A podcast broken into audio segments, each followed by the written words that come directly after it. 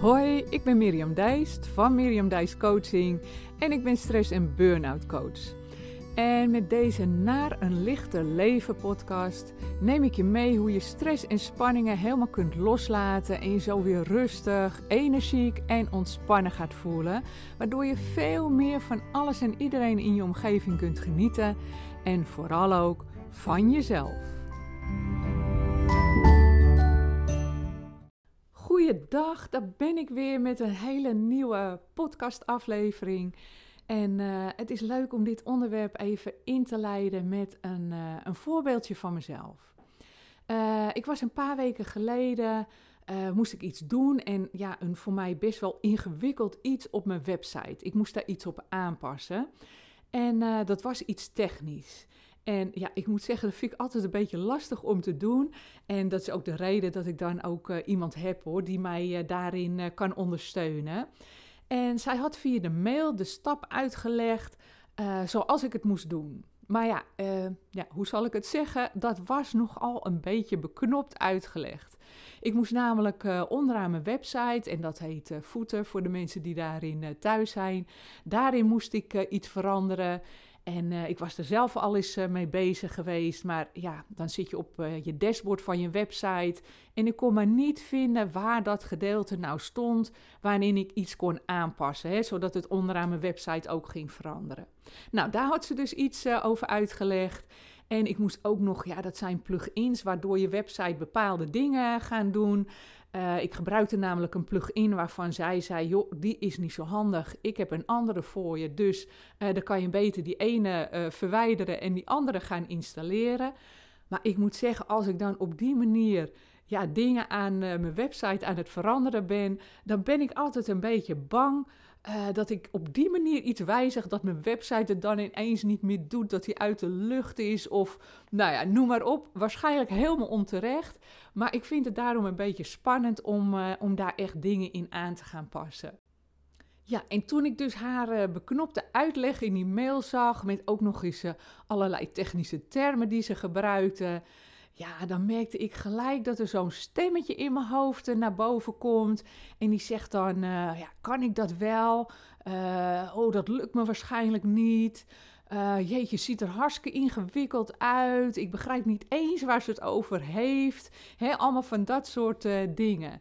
En ja, ik ben dan iemand, hè, ook doordat ik coach ben natuurlijk, dat ik mezelf wel heb aangelegd, aangeleerd hè, hier heel bewust van te zijn als er dat soort zaken gebeuren. Hè, want dan kan ik er daarna ook wat mee. Hè, je, hebt het me, je hebt het me vast wel vaker horen zeggen, hè, bewustwording is altijd een eerste stap naar verandering. Maar goed, ik weet dat veruit de meeste mensen niet eens doorhebben dat ze op die manier tegen zichzelf aan het praten zijn. He, want dat stemmetje, dat zijn natuurlijk jouw eigen gedachten. En ja, als je op zo'n manier tegen jezelf praat, dan kan je natuurlijk voorstellen dat uh, dat geen goede invloed heeft in de mate van je zelfvertrouwen, hè, om zo maar uh, te zeggen. Want dat stemmetje haalt je dan eigenlijk alleen maar naar beneden, hè, omlaag. En dat geeft je gewoon geen goed gevoel. Maar goed, ik ben me daar dan wel bewust van. En toen merkte ik ook dat het een soort ja, noem het maar gevecht in mijn hoofd was wat zich afspeelde. Hè? Dus de ene kant uh, dat stemmetje, die gedachten van, nou, dat gaat me vast niet lukken. En wat je dan daarbij merkt, is dat het ook bepaalde emoties teweeg brengt. Hè? Dus ik dacht ook, uh, jeetje, had ze het dan niet gewoon voor mij kunnen regelen in plaats van op de mail helemaal uitleggen. Dus ik voelde een soort irritatie bijvoorbeeld ook daarbij naar boven komen.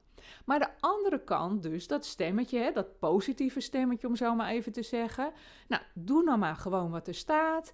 Uh, het zal vanzelf wel duidelijk worden. En ja, dat bleek ook inderdaad zo te zijn.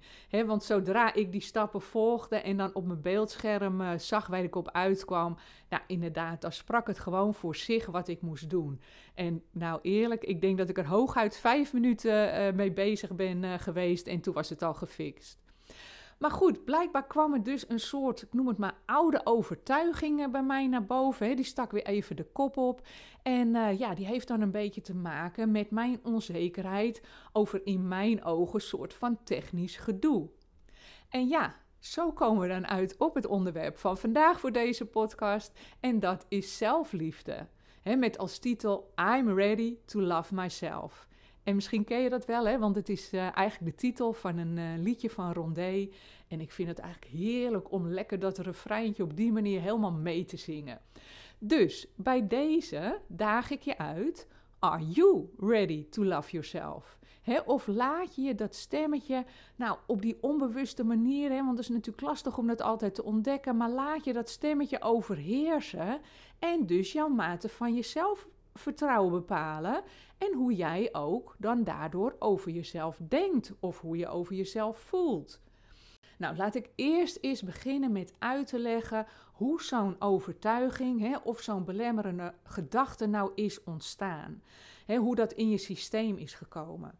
Nou, en dat heeft alles met vroeger te maken. Dus toen je nog een baby, een kind, jongvolwassen, hè, tot een jaar of 19, uh, eh, kan je zo'n uh, uh, ja, overtuiging in je systeem krijgen. En dat heeft er alles mee te maken dat door een bepaalde gebeurtenis, de emotie die je daarbij voelde, zo overweldigend voor je is geweest, dat die ergens ja, is vast gaan zitten in je lijf. Dat heeft er ook mee te maken als je hem daarna niet kan uiten. Hè? Dus bijvoorbeeld niet met je ouders kan over hebben, omdat, nou, stel je hebt een fout gemaakt en je schaamt je daardoor. Hè? Dus dan heb je een verbinding met fout maken en schamen. Um, ja, en dat dat zo overweldigend is dat je het ook niet met je ouders durft te bespreken. Nou, en dan krijg je, als die emotie zich vastzet in je lijf, dat noem je een emotionele trigger. En die kan dan altijd later in jouw periode, hè, gewoon in je leven, de kop op gaan steken. Hè, bijvoorbeeld als je weer eens een fout maakt, ook al ben je gewoon een jaar of dertig, ik noem maar wat, maar kan je wel dezelfde gevoelens en emoties weer ervaren als toen je dat kleine kind was. Ja, en zo wordt er een breinverbinding aangemaakt. Hè? Dus ik zei het net al eventjes als voorbeeld. Oh, ik maak een fout en een gevoel van schaamte. Dat is een verbinding geworden in je brein. Dus iedere keer als je in je leven een fout maakt, komt automatisch hè, dat gevoel van schamen naar boven.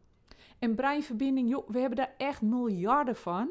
Ik leg het wel eens uit bij mijn coachklanten van... hey, kijk, ik kan deze pen vasthouden, hè, alsof het een trucje is. Maar toen je een klein kind was, wist je dat ook niet. Hè, dan moet je dat echt leren. Hoe hou ik die pen vast? Hoe span ik die spieren aan? Met welke vingers beweeg ik uh, die pen? Hè, dan ben je zo'n breinverbinding aan het maken en aan het ontwikkelen. Maar goed, dat is een bepaalde breinverbinding. Maar het kan dus ook nogmaals zijn met een gebeurtenis en een bepaalde emotie.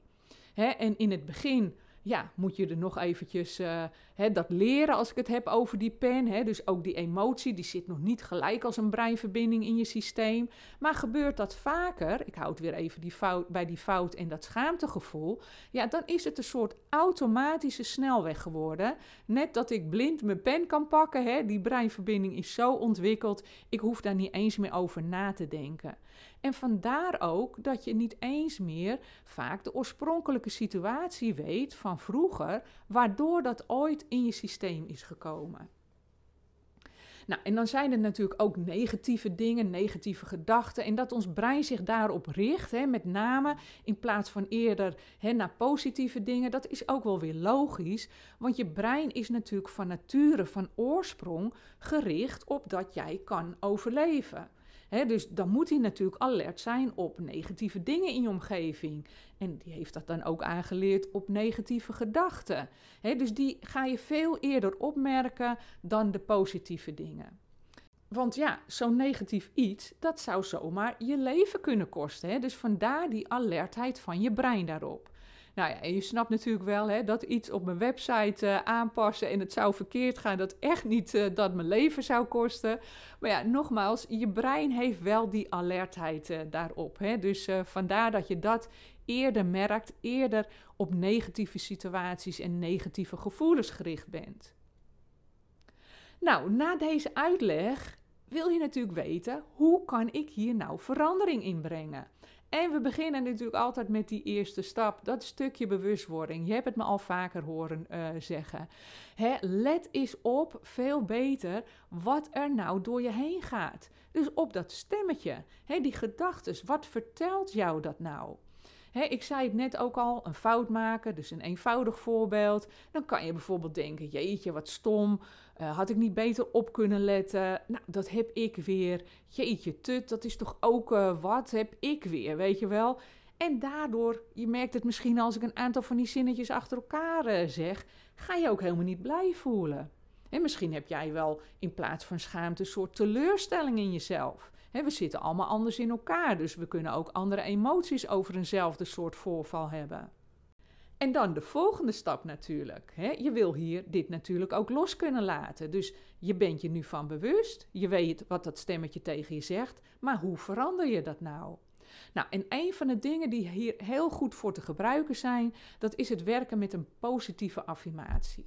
Nou, misschien ken je dat wel, hè? vanuit de yoga wordt het ook wel uh, eens gebruikt. Maar je kan het ook vertalen, hè? het woordje affirmatie, met helpende gedachten. Zo'n helpende gedachte is natuurlijk een hele mooie tegenhanger in positieve zin tegenover dat andere stemmetje. Dat haalt je alleen maar naar beneden. Maar die positieve affirmatie, die maak je juist sterk. En dat ga je dan ook echt zo voelen. Dus zoals bij dat voorbeeld eh, van mij, dat ook die andere gedachte er toch al een beetje kwam. van ik kan dit gewoon, uh, waarom niet? ik ga gewoon beginnen. En dan heb je ook gelijk al een soort van affirmatie. Maar het kan ook nog echt wat algemener, wat eenvoudiger. En ik kan wel een paar voorbeeldjes noemen van positieve affirmaties. Dat is uh, bijvoorbeeld: ik ben goed genoeg. Ik accepteer mezelf volledig zoals ik ben. Uh, ik ben de moeite waard. ik kan het, dus ik doe het. Ehm, ja, ik ben belangrijk genoeg, dus ze mogen naar me luisteren, ze mogen me zien. Ja, en dat zijn natuurlijk allemaal een soort van, nou ik noem het maar voorlopers op de uiteindelijke zin, hè, de uiteindelijke affirmatie. Ik hou van mezelf.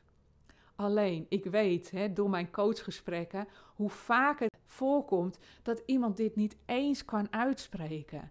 En dan zeg ik, joh, zeg me eens na, ik hou van mezelf. En dan zie ik diegene echt een beetje gek kijken.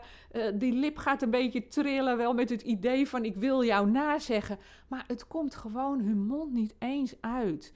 dus kan je nagaan, want dat zegt natuurlijk alles over hoe jij je diep van binnen voelt en over jezelf denkt.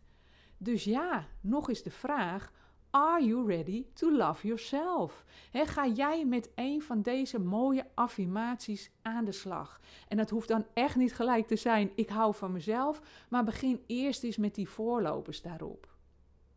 En dan nog iets heel anders uh, over die beperkende overtuigingen en die belemmerende gedachten. Hè. Dat is dus op een gegeven moment zo'n breinverbinding geworden, dat heb ik je uitgelegd.